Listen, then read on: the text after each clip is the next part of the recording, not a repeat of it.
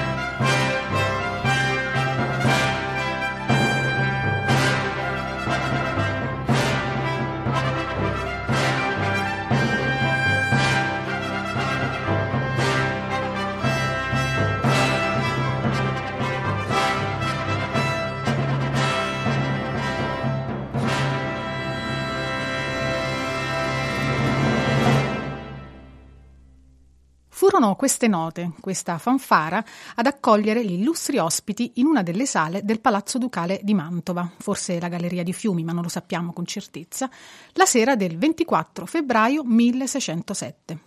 Il principe ereditario Francesco Gonzaga, figlio dell'illustre duca mantovano Vincenzo, aveva infatti invitato a corte una ristretta rappresentanza della nobiltà, non solo mantovana, in occasione di una rappresentazione da lui stesso patrocinata, che avrebbe cambiato per sempre, ma questo lui di certo non poteva saperlo, il corso della storia della musica. Quella sera, infatti, sarebbe stata rappresentata per la prima volta la favola d'Orfeo, meglio noto come l'Orfeo, musica del compositore di corte Claudio Monteverdi, libretto di Alessandro Striggio Jr. Ieri fu recitata la commedia nel solito scenico teatro et con la consueta magnificenza. Et dimani sera il serenissimo signor principe Francesco Gonzaga ne fa recitare una nella sala del partimento che godeva Madama Serenissima di Ferrara, che sarà singolare, posciachè tutti gli interlocutori parleranno musicalmente, dicendosi che riuscirà benissimo onde per curiosità dubito che mi vi lascerò ridurre, caso che l'angustia del luogo non mi escluda. Sono queste le parole che l'ufficiale Carlo Magni indirizza da Mantova al fratello proprio alla vigilia di quel 24 febbraio 1607 in cui fu rappresentato l'Orfeo di Monteverdi. Sono parole che ben sintetizzano la grande novità rappresentata da questo inedito genere di spettacolo, l'opera in musica. Tutti gli interlocutori parleranno musicalmente ovvero la narrazione della storia, l'espressione degli affetti, parola cara al lessico seicentesco, saranno affidati non alla parola parlata, recitata, bensì al canto, alla musica, chiamata ad enfatizzare e amplificare ogni espressione umana. Per noi, appassionati d'opera, questo sembra piuttosto evidente, perfino banale se vogliamo, eppure nel primo decennio del Seicento non era affatto così. Anzi, il fatto che una storia venisse narrata e agita sul palcoscenico grazie ad una componente essenziale quale la musica e che i personaggi esprimessero i propri stati d'animo esclusivamente attraverso la musica costituì una novità dirompente. Da allora l'opera in musica si imporrà progressivamente come una forma d'arte non solo tra le più rappresentative della civiltà musicale italiana, ma come una forma d'arte destinata a cambiare radicalmente il modo di concepire l'interazione tra parola, musica e gesto. Un concetto questo che non potrebbe essere espresso meglio di quanto fa il compositore Marco da Gagliano nella prefazione della partitura a stampa della sua Daphne, opera rappresentata sempre a Mantova appena un anno dopo l'Orfeo Monteverdiano nel 1608. Così definisce Marco da Gagliano l'opera in musica. Spettacolo veramente da principi e oltre ad ogni altro piacevolissimo, come quello nel quale s'unisce ogni più nobil diletto, come invenzione e disposizione della favola, sentenza, stile, dolcezza di rima, arte della musica, concerti di voci e di strumenti, esquisitezza di canto, leggiadria di ballo e di gesti, e puosi anche dire che non poca parte vabbia la pittura per la prospettiva e per gli abiti di maniera che con l'intelletto vien lusingato in uno stesso tempo ogni sentimento più nobile, dalle più dilettevoli arti ch'abbia ritrovato l'ingegno umano.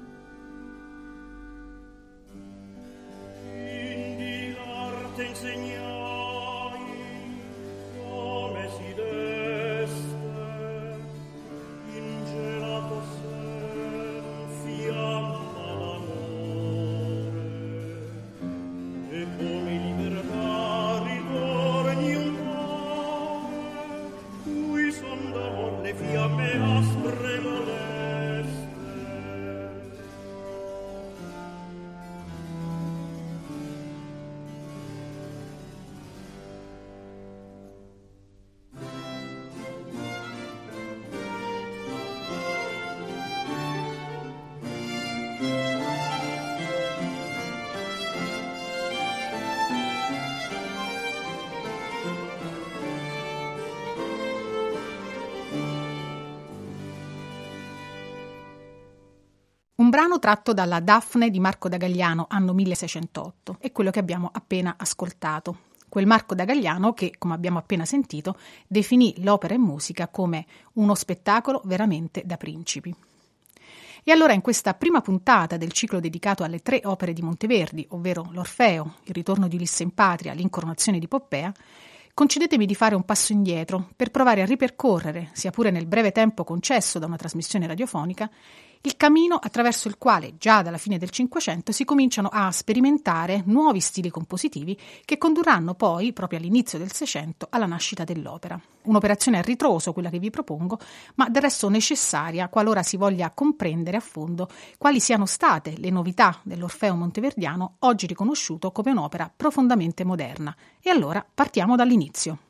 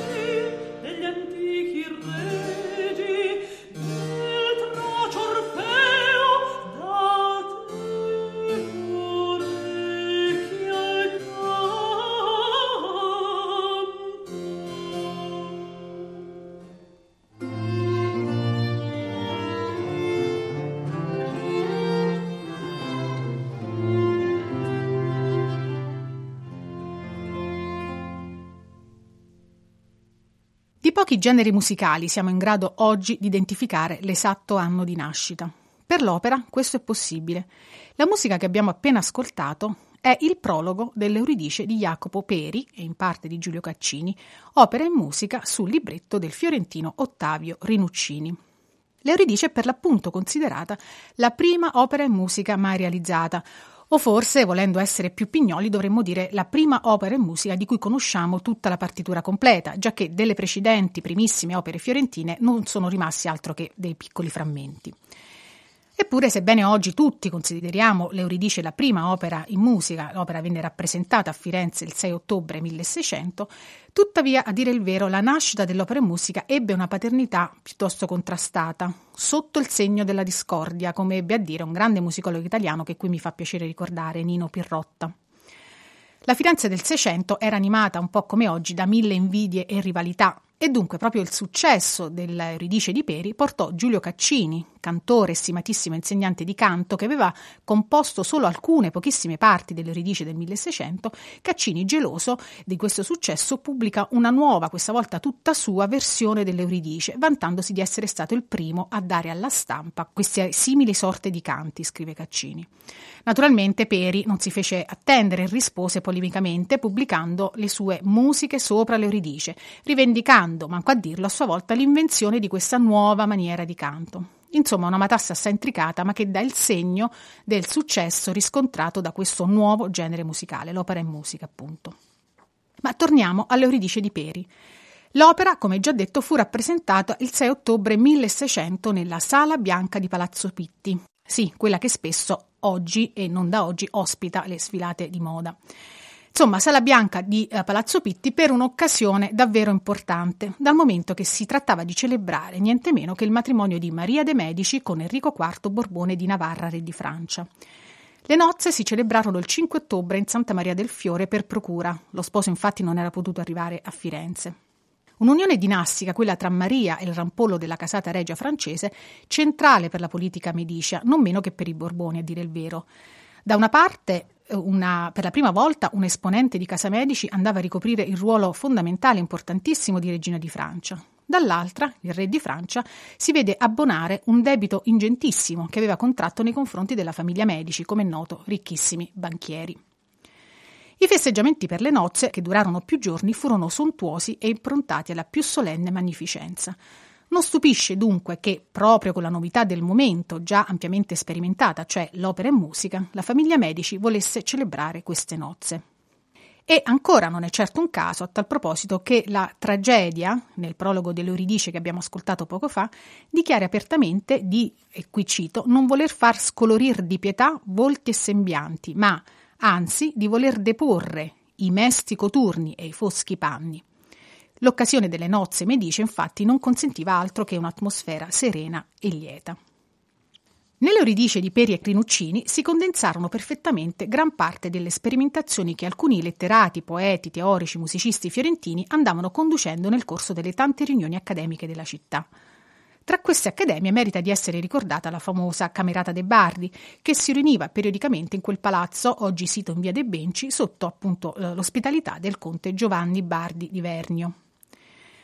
Proprio a Firenze, infatti, prevalentemente ma non solo nella Camerata dei Bardi, già dagli anni 90 del Cinquecento si era cominciato a sperimentare in palcoscenico l'uso del canto a voce sola, che alcuni ambienti aristocratici da qualche tempo preferivano alla polifonia dominante. Cosa era successo? Beh, lo stile polifonico, ovvero il canto a più voci, era infatti accusato di eh, smembrare il verso e nascondere le parole sotto una fitta rete di artifici contrappuntistici. Da qui invece l'esaltazione del canto solistico, considerato tra l'altro come il genere di canto che, secondo i letterati dell'epoca, doveva caratterizzare l'antica tragedia greca che essi credevano fosse interamente cantata. Soprattutto in ambiente fiorentino, dunque, si, volio, si, cominciò a voler imitare la musica degli antichi, di cui, a dire il vero, poco o nulla conoscevano all'epoca, ma fatto sta che, eh, diciamo così, cominciarono a eh, criticare il canto polifonico e invece ad esaltare quella che venne chiamata la monodia accompagnata, ovvero il canto a voce sola con accompagnamento di basso continuo, un tipo di canto che, secondo loro, meglio assecondava appunto l'espressione degli affetti.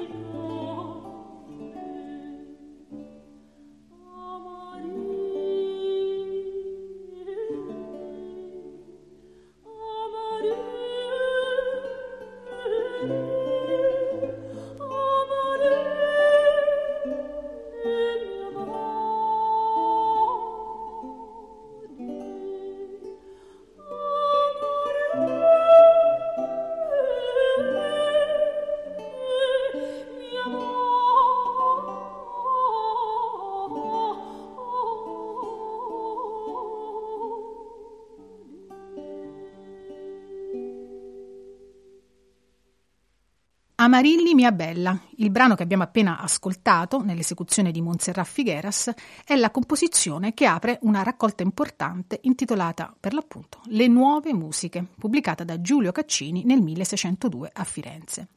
La prima raccolta dedicata al nuovo genere, per l'appunto, della monodia accompagnata, ovvero al canto a voce sola, che fu essenziale nella nascita dell'opera. Ma oltre a questo aspetto, diversi altri fattori ed elementi incidono sull'ideazione dell'opera in musica. Innanzitutto l'influenza che sull'opera ebbe la pratica teatrale cinquecentesca, che faceva già largo uso della musica in scena e includeva forme di spettacolo particolarmente idonee e che andarono particolarmente ad influenzare la nascita dell'opera. Brani cantati, monodici o polifonici, infatti, erano spesso inseriti all'interno di tragedie e commedie recitate. Musiche vocali e strumentali, danze, pantomime erano per esempio largamente presenti in un genere teatrale importante, tipicamente fiorentino, come quello degli intermedi. Gli intermedi erano composizioni eseguite, come dice la parola stessa, tra un atto e l'altro di commedie e tragedie. Proprio a Firenze, tra l'altro, erano stati allestiti alcuni tra i più sontuosi intermedi del Cinquecento, ovvero quelli della commedia La Pellegrina di Girolamo Bargalli. Torniamo un attimo indietro, siamo nel 1589, in occasione, ovviamente, di un altro matrimonio importante, quello tra Ferdinando de' Medici e Cristina di Lorena.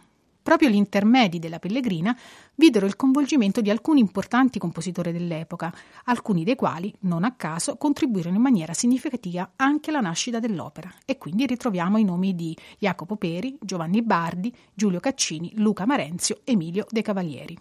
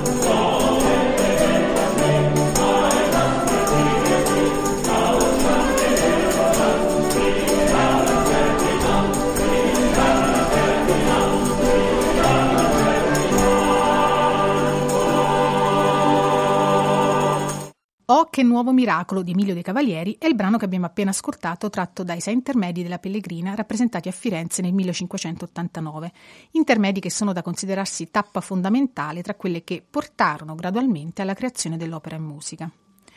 Non va però poi eh, dimenticato che decisivo nella nascita dell'opera è stato anche un altro genere teatrale, ovvero la tragicommedia pastorale di ascendenza ferrarese, i cui più illustri esempi sono da considerarsi La Minta di Torquato Tasso e Il Pastor Fido di Giovanni Battista Guarini, testi letterari fondamentali per la storia dell'opera e musica e non solo. Ritroveremo infatti alcuni di questi personaggi e i paesaggi idillici dell'Arcadia, gli amori contrastati di amori e ninfe, il tono magico fiabesco di questi componimenti anche in molti libretti delle prime opere fiorentine e mantovane. Dunque abbiamo finora snocciolato alcuni degli ingredienti primari dai quali l'opera nacque, l'avvento della monodia, la pratica della musica in scena, l'influenza della tragicommedia pastorale. E però c'era anche tutto un pensiero teorico, estetico che ruota attorno alla nascita dell'opera. Ancora una volta Firenze è in primo piano, era una città davvero all'avanguardia tra la fine del Cinquecento e i primissimi anni del Seicento. Basti pensare che tra gli assidui frequentatori della Fiorentina Camerata dei Bardi figurava anche Vincenzo Galilei, padre del famoso scienziato, autore di un fondamentale trattato dal titolo Dialogo della musica antica e della moderna, dato alle stampe nel 1581. In questo trattato Galilei ribadisce, oltre all'efficacia del canto a voce sola, anche l'importanza della recitazione e del modo di cantare, che deve prendere come modello l'arte degli attori, quindi i cantanti dovevano andare a guardare, ad osservare come gli attori della commedia dell'arte recitavano per esprimere al meglio gli affetti dell'animo. Non a caso alcuni di questi concetti sottolineati da Galileo li ritroviamo anche eh, in quello che è considerato un po' il manifesto dell'opera musica, ovvero la prefazione alla partitura a stampa dell'Euridice di Peri. La prefazione contiene una lettera indirizzata al lettore in cui Peri spiega assai bene quali debbano essere le caratteristiche di questa nuova forma di canto, ovvero, come lui stesso ci spiega, e qui cito Peri, un'armonia che, avanzando quella del parlare ordinario, scendesse tanto dalla melodia del cantare che pigliasse forma di cosa mezzana. Che vuol dire? Vuol dire questo, uno stile di canto che sostanzialmente si pone a metà strada, Peri parla di una forma mezzana, tra il parlato e il canto vero e proprio.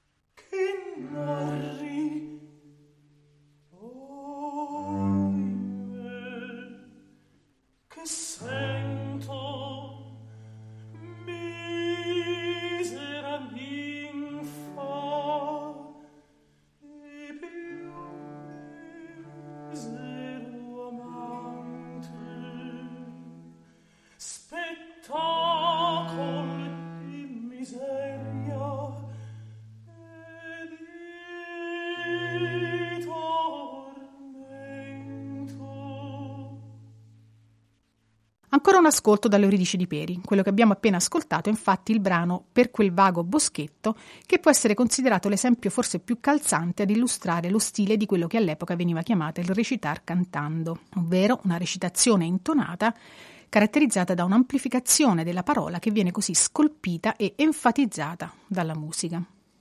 Questa lunga digressione che ho voluto fare sull'Euridice del 1600 e più in generale sulle novità elaborate proprio a Firenze alla fine del Cinquecento era necessaria non solo per capire il contesto nel quale matura la nascita nell'opera, ma anche perché l'Euridice fiorentina fu fondamentale nella creazione dell'Orfeo di Monteverdi, certo per il modello estetico e musicale che essa ha fin da subito rappresentato, ma anche per un'altra serie di, chiamiamole, circostanze che, sebbene meno importanti sul piano teorico, hanno tuttavia preparato il terreno all'ideazione e poi al successo dell'opera monteverdiana.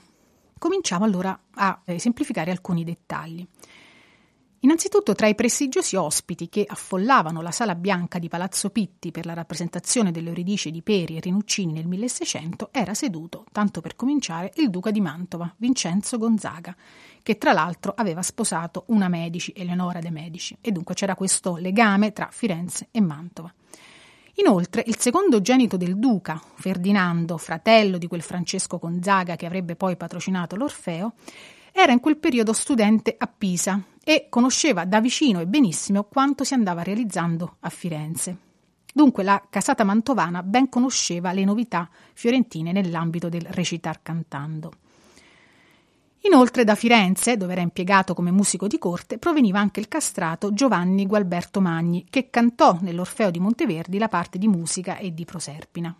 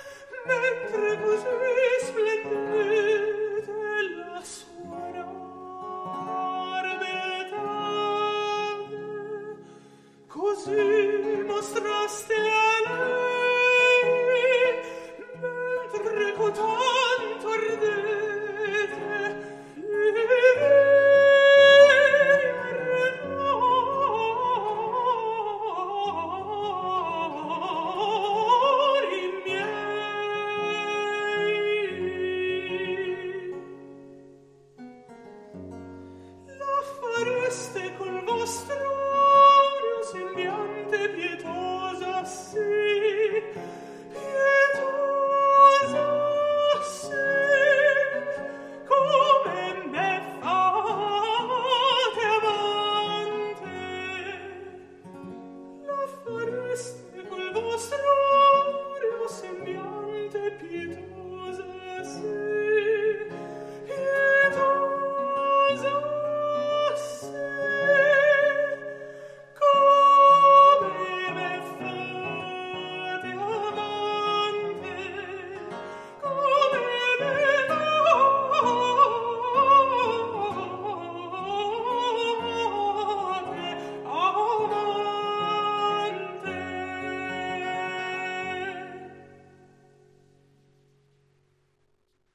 brano che abbiamo appena ascoltato si intitola Sfogava con le stelle ed è una composizione monodica di Giulio Caccini, qui affidata all'interpretazione del controtenore italiano Raffaele Pe in un bel disco dedicato proprio alla figura di Giovanni Gualberto Magli.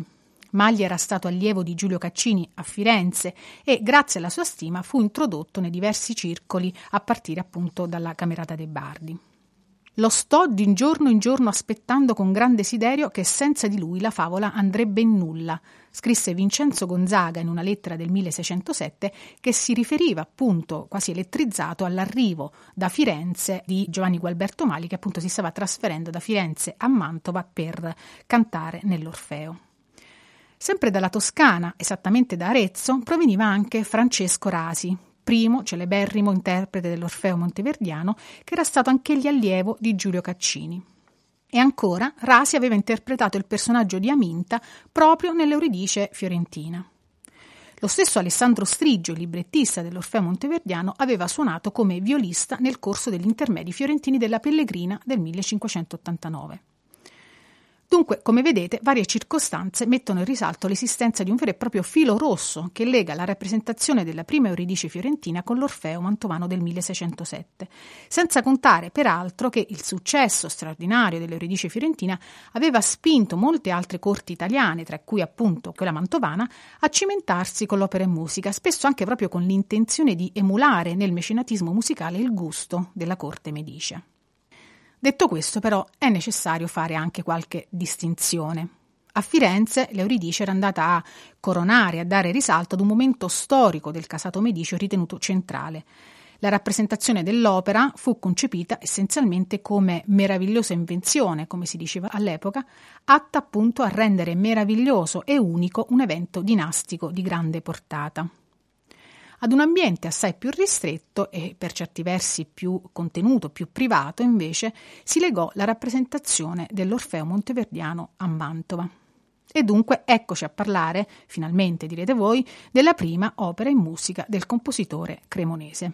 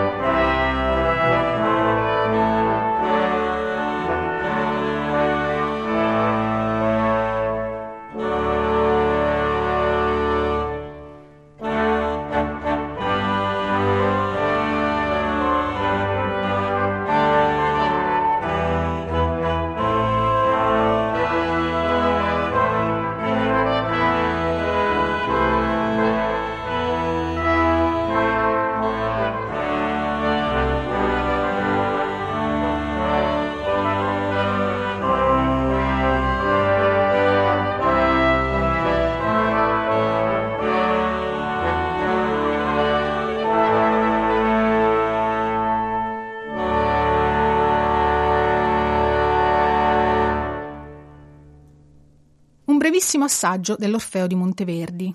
Era la sinfonia di apertura del terzo atto, atto infernale, quello in cui appunto troviamo Orfeo già eh, disceso negli inferi, nell'oltretomba. Ma facciamo ancora uh, un passo indietro e torniamo a ripercorrere le circostanze che portarono a questa prima rappresentazione dell'Orfeo monteverdiano. All'inizio della trasmissione avete sentito nella lettura di Laura Guarnieri uno stralcio eh, dalla lettera che Carlo Magni appunto scrive a proposito proprio eh, di Orfeo alla vigilia della prima rappresentazione eh, dell'opera. E da questa lettera apprendiamo che l'Orfeo di Monteverdi fu rappresentato in uno spazio piuttosto ridotto, non un teatro, non un salone delle commedie, non una sala come poteva essere la Sala Bianca di Palazzo Pitti, ma appunto, come dice Magni nella lettera, i locali dell'appartamento appartenuto a Margherita Gonzaga, vedova di Alfonso II d'Este. Eh, ora non, noi non sappiamo esattamente a quale luogo corrisponde dell'attuale Palazzo Ducale. Probabilmente eh, l'Orfeo fu rappresentato in quello spazio che oggi è noto come la Galleria dei Fiumi, eh, ma non abbiamo certezza su questo.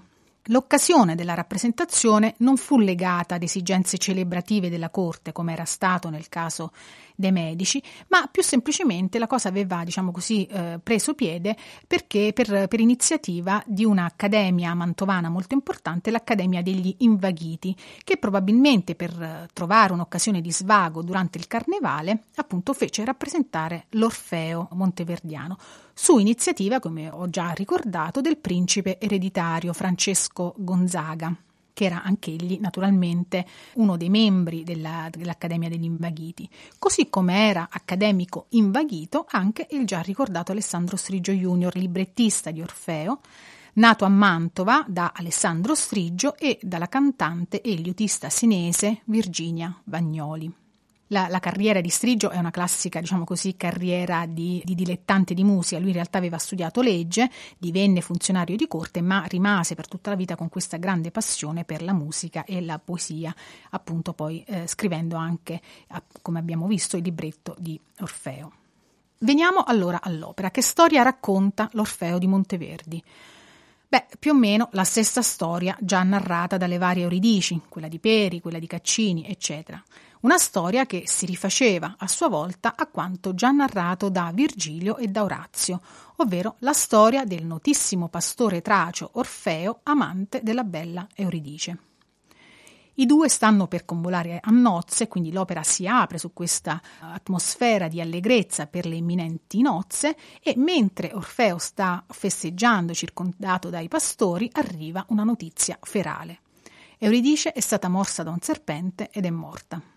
Disperato, Orfeo decide di tentare un'impresa che mai nessun uomo aveva tentato, di scendere nell'oltretomba per recuperare la sua amata riesce a convincere, poi vedremo con quale arti, eh, riesce a convincere, dicevo, Caronte e, e a fargli traghettare la Cheronte, giungendo così appunto negli inferi dove trova la sua Euridice. Plutone gli concederà di ricondurre Euridice sulla terra a patto che Orfeo non si volti mai a guardare il volto dell'amata.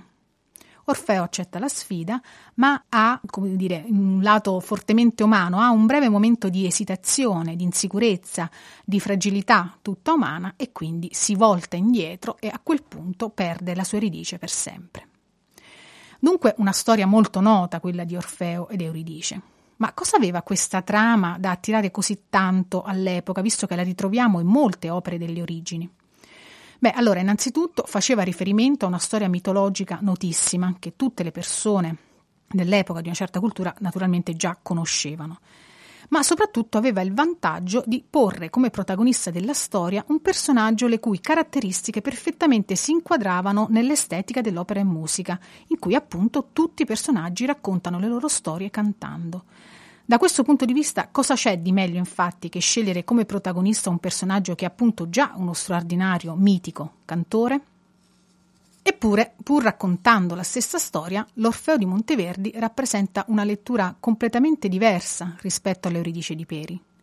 Se oggi sappiamo che anagraficamente l'opera è nata a Palazzo Pitti a Firenze nel 1600 con l'Euridice di Peri, tuttavia consideriamo l'Orfeo di Monteverdi del 1607 come la prima autentica opera in musica in senso moderno. Nella prossima puntata cercheremo di capire meglio perché. Per ora non mi resta che ringraziarvi per l'ascolto, ringraziare Gianluigi Campanale per la parte tecnica e darvi appuntamento alla prossima puntata. Un saluto da Antonella Dovidio. Nel corso di questa trasmissione avete ascoltato dall'Orfeo di Monteverdi Toccata, eseguita dall'ensemble Concerto Italiano diretto da Rinaldo Alessandrini. Dalla Daphne di Marco da Gagliano, prologo dell'opera nell'esecuzione dell'ensemble Elima, diretto da Gabriel Garrido. Dall'Euridice di Jacopo Peri e Giulio Caccini, prologo eseguito da Gloria Banditelli, con l'ensemble arpeggio diretto da Roberto De Caro di Giulio Caccini, Amarilli Mia Bella, Montserrat Figueras soprano, Hopkinson Smith liuto, Robert Clacy chitarra barocca, Jordi Savalla viola da gamba, Xenia Schindler arpa. Oh che nuovo miracolo dagli intermedi della Pellegrina, produzione dell'opera di Digione, esecuzione di Le Traversée Barocche, direzione di Etienne Meyer dall'Euridice di Jacopo Peri e Giulio Caccini per quel vago boschetto, eseguito da Gloria Banditelli, con l'ensemble arpeggio diretto da Roberto De Caro. Di Giulio Caccini sfogava con le stelle, Raffaele Pè, controtenore, accompagnato dall'ensemble La Lira d'Orfeo. Dall'Orfeo di Monteverdi la Sinfonia del terzo atto, eseguita dall'ensemble Concerto Italiano, diretto da Rinaldo Alessandrini.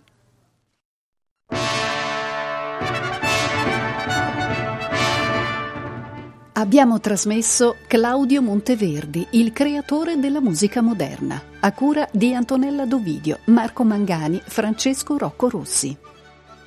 Decima trasmissione uno spettacolo veramente da principi.